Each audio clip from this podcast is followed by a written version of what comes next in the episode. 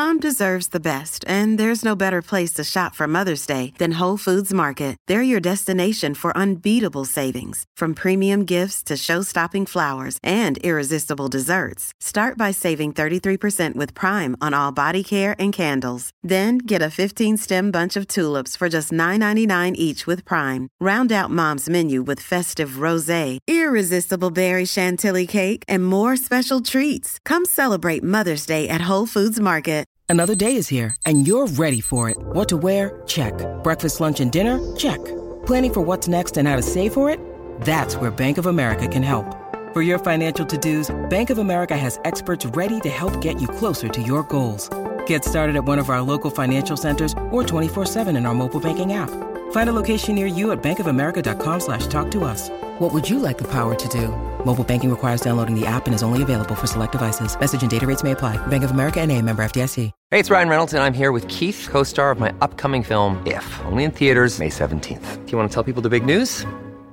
All right, I'll do it. Sign up now and you'll get unlimited for $15 a month and six months of Paramount Plus Essential Plan on us. Mintmobile.com slash switch. Upfront payment of $45 equivalent to $15 per month. Unlimited over 40 gigabytes per month. Face lower speeds. Videos at 480p. Active Mint customers by 531.24 get six months of Paramount Plus Essential Plan. Auto renews after six months. Offer ends May 31st, 2024. Separate Paramount Plus registration required. Terms and conditions apply if rated PG.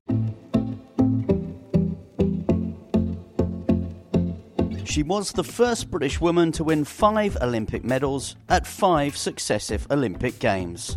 Along with four silvers, the gold was won at Eton Dorney during London 2012 and alongside Anna Watkins. It was one of the standout moments of these standout Olympic Games. I'm Michael. And I'm John. And after retiring from competitive rowing following Rio 2016, there was a damehood and an appointment to lead the organisation that's responsible for the high performance sporting system in this country and delivering on a new strategy for more sporting success.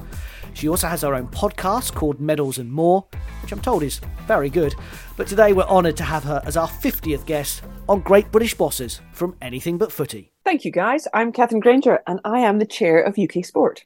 Katherine, it's great to have you. We've waited 49 episodes to get you on, so it's brilliant to have you, the chair of UK Sport, as our 50th guest on Great British Bosses. What does the chair of UK Sport do then? It's a very good question, and one I, I uh, ask myself most days, to be fair. I've been at it now for five years, so I should know. I should have a quick answer to that for those who don't know, UK Sport is is an arm's length government body. It's a body that basically works with all the uh, Olympic and Paralympic British sports. Um, so we do a mixture of supporting all the athletes, um, investing in, in the national governing bodies that that sort of oversee this, those sports, and also invest in major events that are hosted in this country. Um, but as the chair of it, uh, I have to say there's no such thing as a normal day. So every day I'll be dealing with a wide range of things. And although I was a funded athlete for a very long time, so I felt I knew UK sport, it wasn't until I came into this role that I had any idea of the sort of scale and breadth and depth that happens in the organization. So it's it's a very it's been a very steep learning curve and it's probably every day still still a school day if I'm honest. Who wooed who when it comes to becoming the chair of UK sport? Was it something you had to apply for and sit through various interviews and boards to get, or did they come looking for you? Oh no, I definitely had to. Um, I I had to sort of claw my way in. So I I kind of, if I'm honest, it was. I I'd finished the end of my rowing career um in Rio in 2016. You know, I've been an athlete for a very very long time, and I think I mean all athletes talk quite publicly about this step away from their sport is is a hard step. Even even if you know I'd had a incredibly you know positive career. I did I'd love being an athlete. Um, I knew it was sort of time to end, but it's still hard to make that final adjustment. And I I kind of had to accept that I would I would have to be something other than an athlete. And I didn't know what that was going to be. And I didn't really have any plans or sort of clear roles in mind. But I knew I had to sort of get myself in the place where I, I could start applying for jobs and start thinking of myself beyond being an athlete. So one of the things I did, I sat down with um, actually people who work within our English Institute of Sport called Performance Lifestyle Advisors, who was brilliant at just talking me through what I might be interested in. Let's let's write a CV, and I went through that horrible thing of thinking I've got nothing to put on a CV. You know, I've sat in a boat going backwards for 20 years that that doesn't fill up many lines and you know they were brilliant at just drawing out some of the nuances that that you you know the skills that you acquire when you're an athlete. And so I, I became a bit more confident writing my CV, and then I thought I need to apply for a job now with the CV I've got. And I actually got an email from someone saying, "Oh, have you seen that the chair of UK Sport is, um, you know, the application's out for for that role?" And I said, "Oh, I, you know, I hadn't seen it, and that's interesting. I don't quite know why you're telling me." And then there was a sort of, "Would you think about it?" message, and I thought, absolutely ridiculous. You know, that is a that is a big, big role um, in sport, and I had. I'd sat on sort of charities and as a trustee and things, but I'd never really sat in a boardroom to that extent. So I I kind of read through the job description and you know usual thing. I thought, well, I tick some of the boxes. I I could, but I just don't have that experience. I don't have that working knowledge of what that role would be. I really don't know what the role would be like. But you know, I need to make that step into thinking beyond being an athlete. So I will put my application in. I won't be successful, and I won't even get to the interview round, but I'll put it in because almost I had to convince myself it was time to do something else, and almost applying for a job was the the easiest way to convince myself that I definitely wouldn't be getting back in a boat or I shouldn't be getting back in a boat.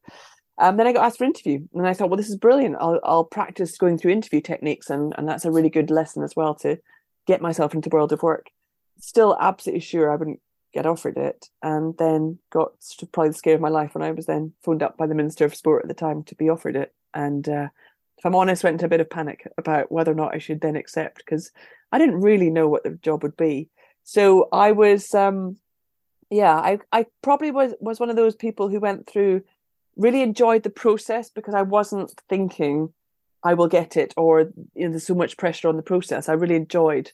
By the end of the interview, I remember thinking, I oh whoever gets this is really lucky. I'd love this job. Um, so I'm really, you know, I did have this slight dilemma whether or not I should accept, but I'm thrilled I accepted. i I'm in five years in. I, I love it. It's hard, it's challenging, it's demanding, but I absolutely love the work. And being chair, Katherine, is more than just a figurehead, isn't it? It's it's a lot more than that. Oh yes, yes. If I was a figurehead, I could do a lot, a lot of other things in my life. This seems to um sort of dominate everything I do. Uh, obviously, the the you know the main job is you chair a board, and the board makes incredibly important decisions about the future direction of Olympic and Paralympic sport in this country. Huge investment decisions, which ca- which carry a lot of I mean, I'm very lucky. I've got a, a, an outstanding board, and they really take the responsibility seriously. They really realise the impacts of investment or not investing in sports and in events, and the impact it can have. And so, I work with extraordinarily impressive people, which helps both in the executive and the non-executive side. And I think there's lots about it that reminds me of being an athlete. You know, it's a very, it still feels like it's a it's a performance world. It's it's problem solving it's making decisions it's you know it's it, it matters it's got a real purpose that sits within it and and people are so committed and so you know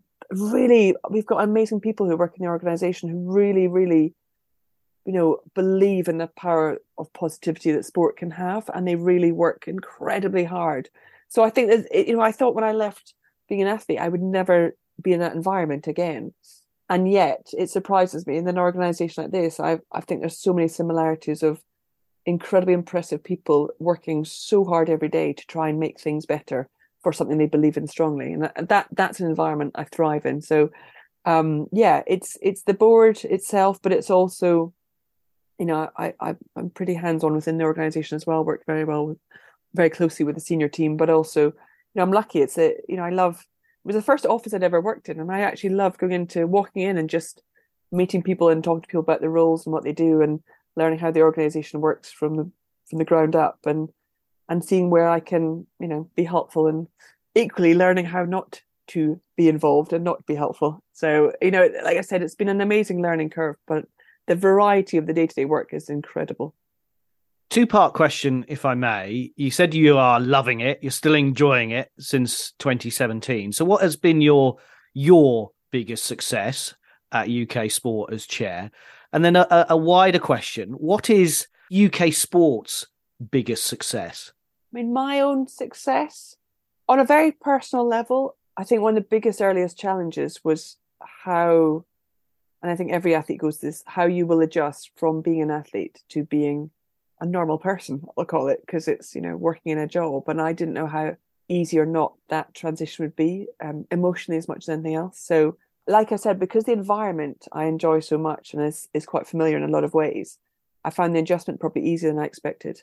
So in a way, a personal success is is having been able to leave behind that world as an athlete and yet find something equally as rewarding and challenging and satisfying. So that that was a big success. From a professional point of view, I know when I first came in, there was a lot of challenges to the system. There was a lot of challenges around sort of the culture of high performance sport, but also about the investment decisions. Um, and there's a huge frustration by a lot of sports that we hadn't been able to afford to fund, you know, in recent years. I think one of the early things I sat down with Liz Nicholl who was the chief exec at the time, and we we kind of very deliberately wanted to hear from those sports. And I think it's, you know, it, and like I said, all of this is massive learning, but I think it's easy when you're having a lot of criticism and challenge of the decisions you're making to still believe in them implicitly but move ahead and sort of you know not listen all the time and i think we did a great job of sitting down with the sports and really listening to why people thought we'd made wrong decisions or or unfair decisions and i think creating that space and, and making sure UK sport was recognised as still having to make difficult decisions that would not please everyone, it didn't mean that, that UK sport wasn't willing to listen and willing to adjust decisions or listen to people and change as and when it was needed. And I think that was really important. Um, when Liz stepped down, I always knew she would as the chief exec within a couple of years. Uh, I remember the biggest pressure being told, not deliberately being told as a pressure, but saying the biggest thing a chair will ever do is replace your chief exec. Um, because in a way the, the chief executive you choose will also sort of frame the future of that organization and therefore the, the what the organization will do and I start to laugh now, but I felt incredible responsibility on my shoulders during that time. It took quite a long time to go through the process. And I remember people from outside the organization, people from inter- inside the organization, all talking about what a massive thing it was. You know, Liz had been there for about 10 years. So it was a big big change and a lot of people saying well how important it was. But i'm sure you'll get it right katherine. I'm sure you'll make the right decision. But you you know you go through this sort of what if i don't have the answers in front of me that i need? What if i can't find the right person? What if we can't you know how do i know it's the right decision? And i i worked with you know with a group and again my board were incredible supportive throughout it and were with me every step of the way but it still feels ultimately as the chair that is your that sits at your door ultimately so um that felt a huge and the first time doing it as well, that felt a very big moment. But I feel it's a success. We have Sally Mundy in that, and she's settled in, you know, flying in the role and doing incredibly well. So I feel importantly, also had to feel right. You know, I think those leaders, the chief execs, have such influence internally and externally. So as much as how good they are needs to be how well they handle people and situations. And I think that's really important to get right. Um, and then also I was kind of overseeing the change of a new strategy kind of within the first few years I was here. There was it was just time. It was time we hit we we looked at the strategy and adjusted and changed for the future. And that, that again feels this strategy will live outlive me in my term at UK Sport. So you're signing up to something that will go on long beyond you and will genuinely affect the way that Olympic and Paralympic sport operates. So you know, I'm really, really proud of where we got to with that strategy. But it wasn't a simple process. It was challenging. You know, we had to we had to go around it so many times to make sure we have it right. Even now, it will still get challenged when things are hard. And you know, I think that's when you have to really, if the process is right and you really believe in what you've done, then then the challenges you can cope with. I think looking back on what's happened in those five years so far, I think there's a lot that, as an organisation, to be proud of. A country in recession a cost of living crisis, people needing to go to food banks in 2023, a creaking health system. Should sport, elite sport, be cutting its cloth accordingly in terms of investment moving forward? Or do you have that pretty robust argument when you sit opposite the minister to say this is why you should continue to get the pot of money that you do? It's a really good question, and and the answer is probably both. You know, I think we do have a really robust um, reason why sport matters in people's life, why it's important. You know, even even watching some of the recent events, 2022 felt like it was the first year post COVID that we saw some incredible major events happening, whether it was the Women's Euros, you know, um, hosting the UK or the the World Cup over in Qatar or the Rugby League World Cup that happened um, you know, gymnastics championships, some incredible sporting events happened domestically and globally. And I think I think you sensed, especially when it happened in the UK, you sensed the positivity come back and the unity of people coming together to really celebrate something very special. So I think sport has a very important role to play in society. You know, I mean, I think alongside arts, culture, there's so many things in our society that matter to people and that we need to protect and promote, um, especially when things are hard. But at the same time, we don't we don't sit in a sort of you know protected uh, bubble. We're very aware of of what's happening, and every sport we work with has felt that cost of living crisis hit. You know, whether it's restrictions now on how many how much people can afford to travel or to fly or to compete in in countries, whether it's the day to day living of athletes, which is obviously going up constantly. And yet we're not going to get more money. We're very aware right now the country is is struggling with budgets. So we're not going to find more money. In fact, even if we continue, we've been very, very well supported by the government. And I think we will, I hope we will continue to be, but it doesn't mean it'll increase. So even if we get the same fantastic support with inflation, with all the other rising costs, it's going to feel like we have less. So sport inevitably will have to cut its cloth like like everyone else is doing at the same time. So so it's probably a mixed answer of um, we will cut our cloth because we have to, but I would argue, you know, to my last breath that sport matters and sport should continue to matter in people's lives. And when we see the medal moments at the Olympic Games and the Paralympic Games, is there evidence that those medal moments then transfer to more participation, to a more robust grassroots system of sport, more children getting involved, for example? we all have this assumption that when we see these incredible moments, then everyone's going to want to, you know, pick a football or run out or get in the local swimming pool or go down to a local gym and get involved. And and and the the stats are still hard. There's not quite as as close a causal link as we'd like to see in those areas. What we do know is that the success on those big stages do create inspiration. Some people will get involved in sport. Often, people who are already doing sport will get more involved. So we can all often make that link or we've also seen as people are inspired not necessarily to do sport but to, to do other things in their life. Because what you see when you're watching sport is you see people overcoming incredible obstacles and and following their ambitions and their goals and their dreams. And a lot of that it's a it's a bit of a human spirit thing. So i i know i mean even firsthand speaking to people who have watched things as huge as the olympics or the paralympics and have changed something in their lives which isn't necessarily meaning they're all going to then go down and join clubs and become you know superstar athletes themselves but they have done something in their life that they are proud of and better for having done. So i think that inspirational effect is is big.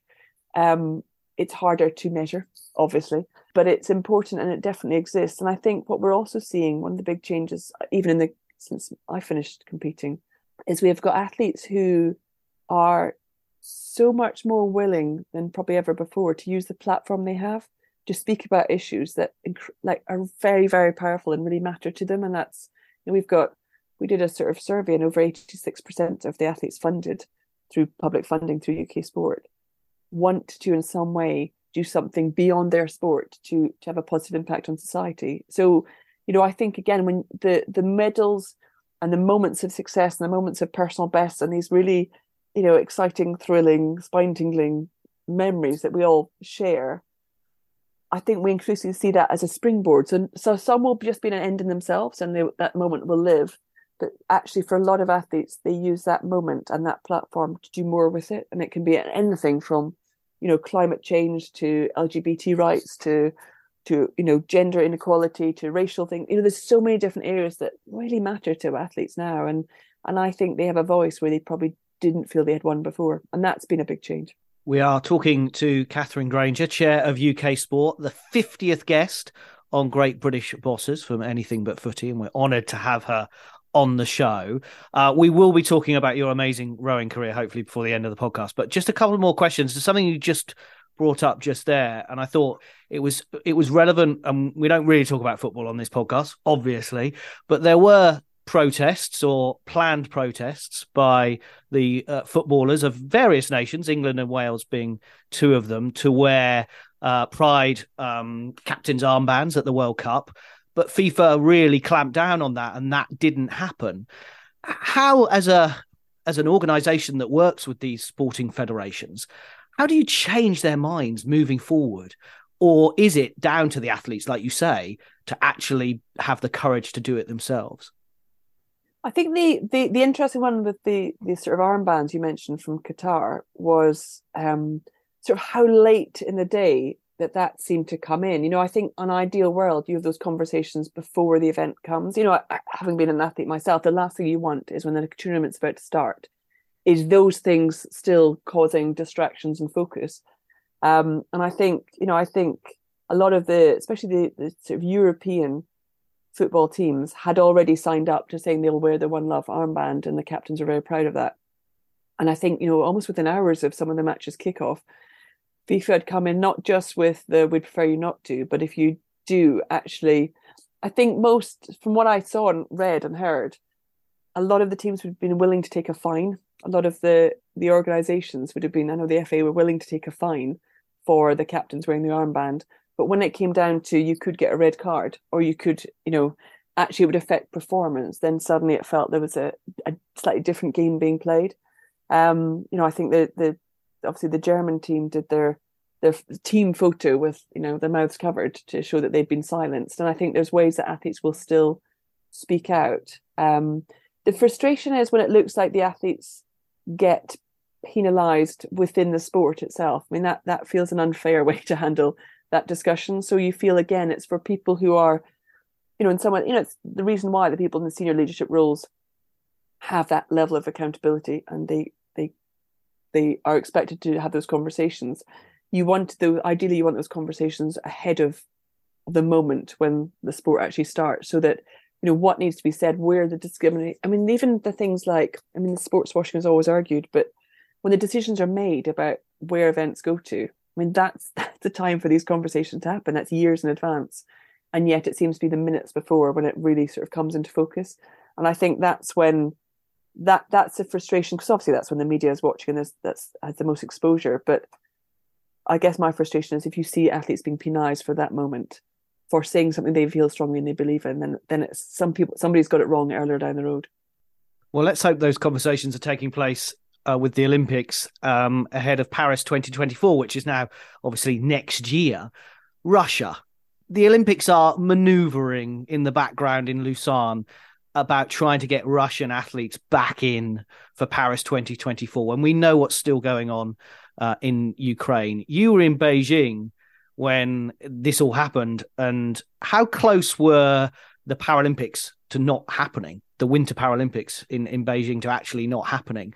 And as a former Olympian, how would you again say to the IOC, what is the right way forward for, for them trying to looks like trying to go well we want to have some kind of uh, russian athletes involved in paris 2024 it's a great debate, and I actually think I think Beijing, the Winter Beijing Olympics last year was a was a brilliant example of of the complexity of those decisions as well. I you know I remember we'd had the Winter Olympics, although there were still issues. You know, we're talking about sort of politics coming to sport. You know, Beijing itself and China itself had come under a fair amount of criticism for hosting, regardless, um, because of areas around human rights it had come and gone relatively smoothly.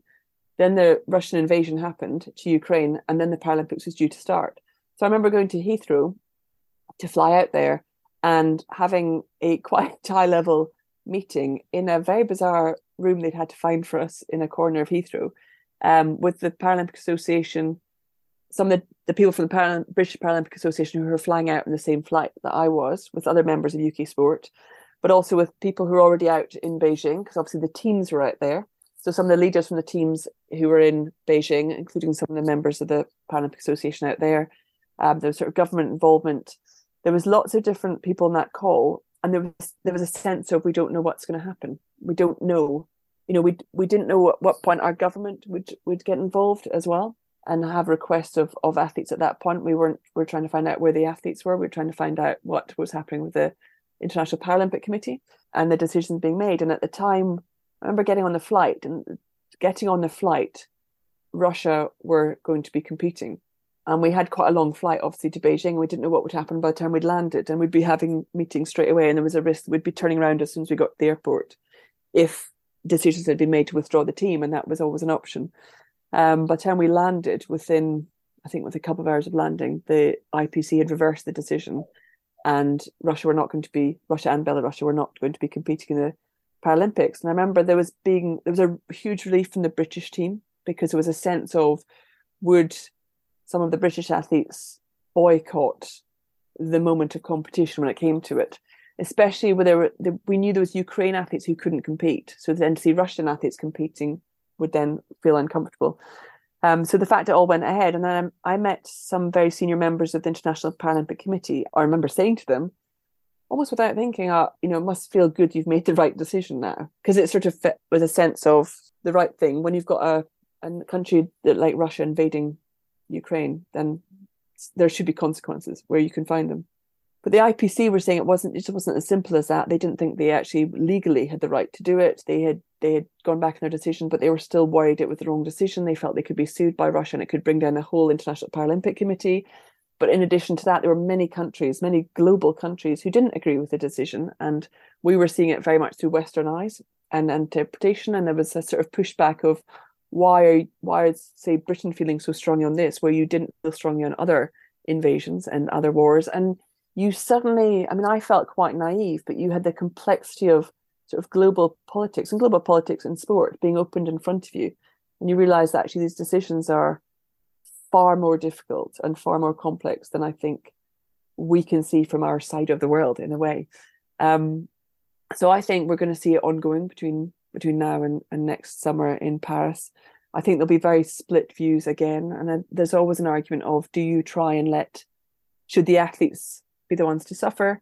Um, should the athletes be able to compete under a neutral flag? You know, we've seen that in the past, although the neutral flag has never felt particularly neutral because we will still see the Russian flag in stadiums. You know, I've seen it myself in stadiums. You won't have the Russian national anthem necessarily, but you will still know these are Russian athletes, and the Russian athletes will often feel very proud of, of Russia. And we also know that sport is used as a, a you know a showcase of a, a force of success and pride in that country. So, you know, again, it feels very uncomfortable that a nation that is at war could still be celebrating sort of success on a global stage and showing that pride. So it's there's some real you know, I think again, how do you how do you talk to the IOC and the IPC and these people who make these decisions? I think people just, you know, often countries come together. Often the countries who feel similarly will come together and support it. But I think it's also although many people say politics shouldn't be in sport, and I always come from that place, politics shouldn't be in sport. It feels when there are wars happening, you can't pretend sport can be immune to that, and you, I think you have to be very honest about the role it can and should play. But ideally, you know, I think it's very hard when when individual athletes get pulled into it because I think often they they unless they want to be, and sometimes they do, they they I feel like they are if they don't want to be involved in it, it's harsh when they get pulled into politics, and I'd, I'd sort of want to protect athletes on that level. Is that because your background is as an athlete? So first and foremost, even though you're now the chair of an organisation, you would put yourself in the shoes of the person, the individual that's been training for four years to go to this event. Yeah, I do. I mean, I'm I as long as I can. Although it's you know every year passes, it's a year further from being an athlete. I still would.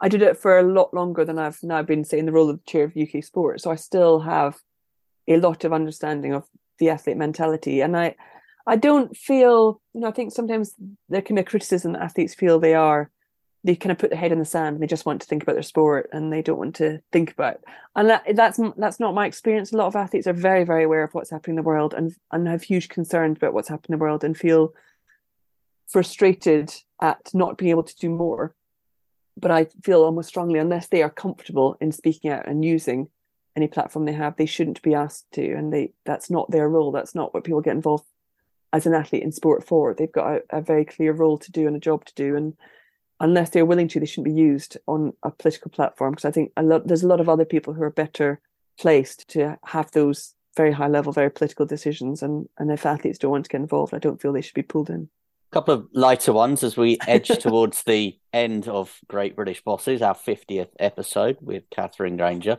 So, when you were going backwards in a boat, to use your phrase, at London 2012 with Anna Watkins, did you did you think a decade later that you two would end up with some of the biggest roles in British sport? You as chair of UK sport, and Anna now the chief executive of the British Elite Athletes Association? Um, most days we sat in the boat, uh, loving every moment of playing in the water. Uh, I don't think we really thought about what might come next.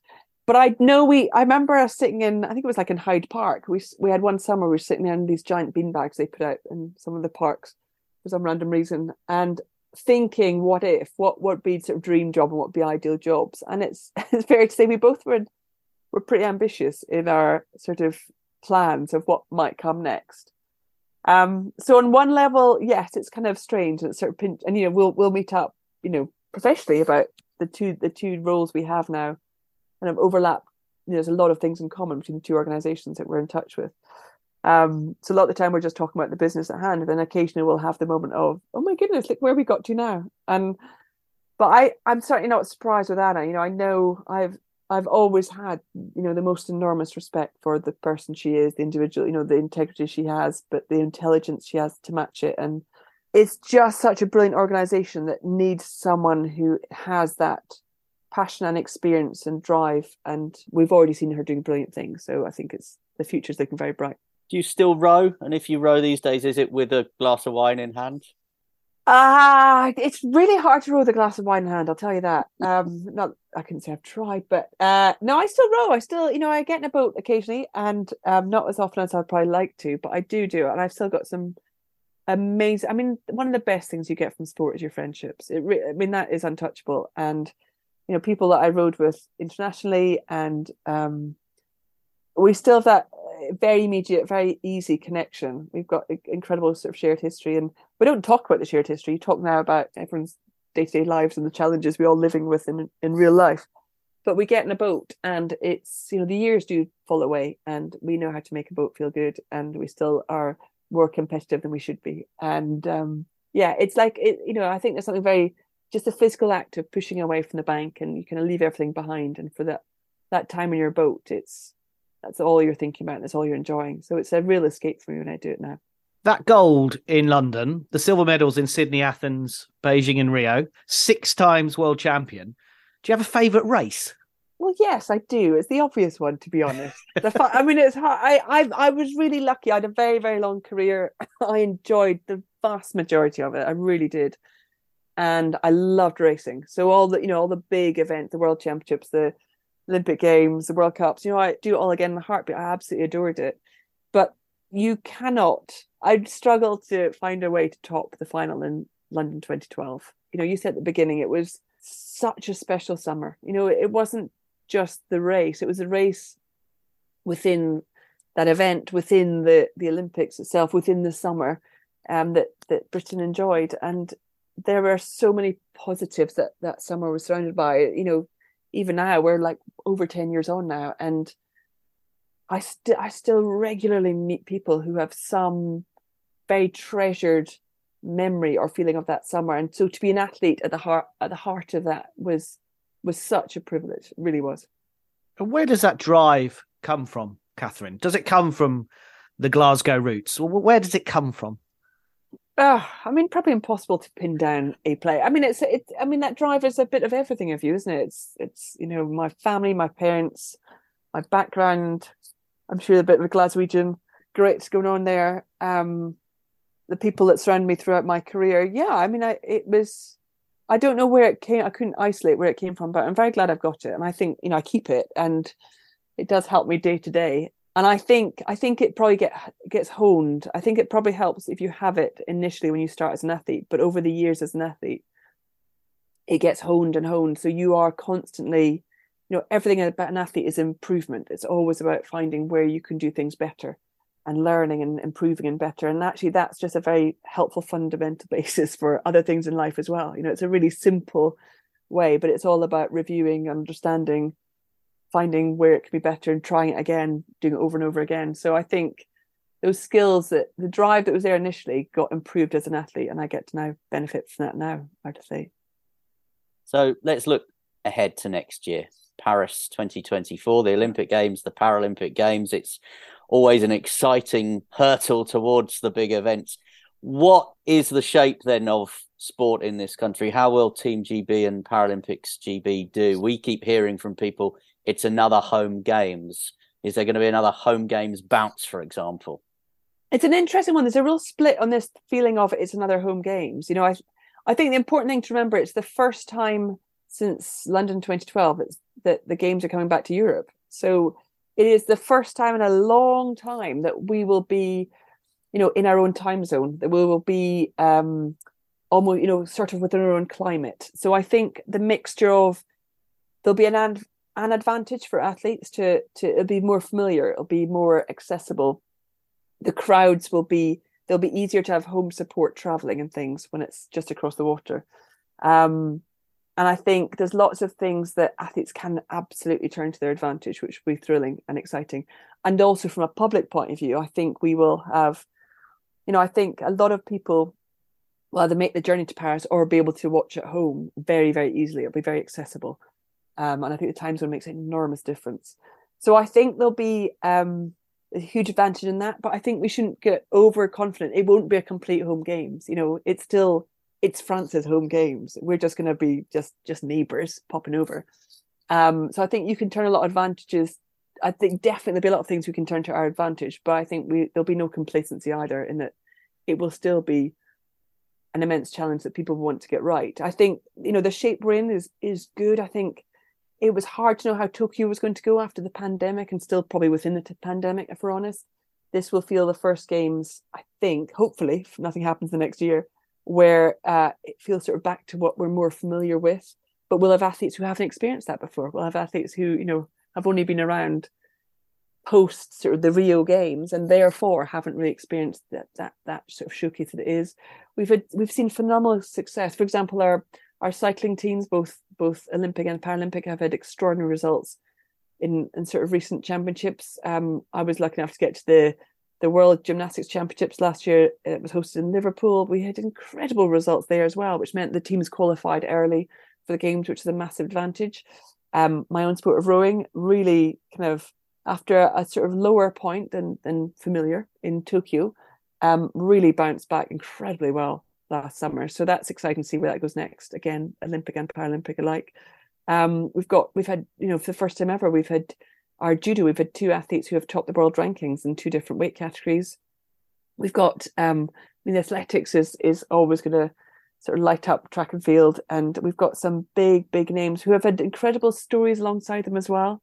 You know I think people really going back to sort of Birmingham and the Commonwealth Games, with some amazing sort of stories there um, with Laura Muir doing her bit and and then McColgan mother daughter combination. You know, really things that engage people. So it's not just the the incredible results, but the performances and what sits behind them are very powerful. And I think we will see all of that come Paris. And again, we've got some new sports. You know, the newer sports we had in Tokyo with the climbing and the and the surfing um, and skateboarding.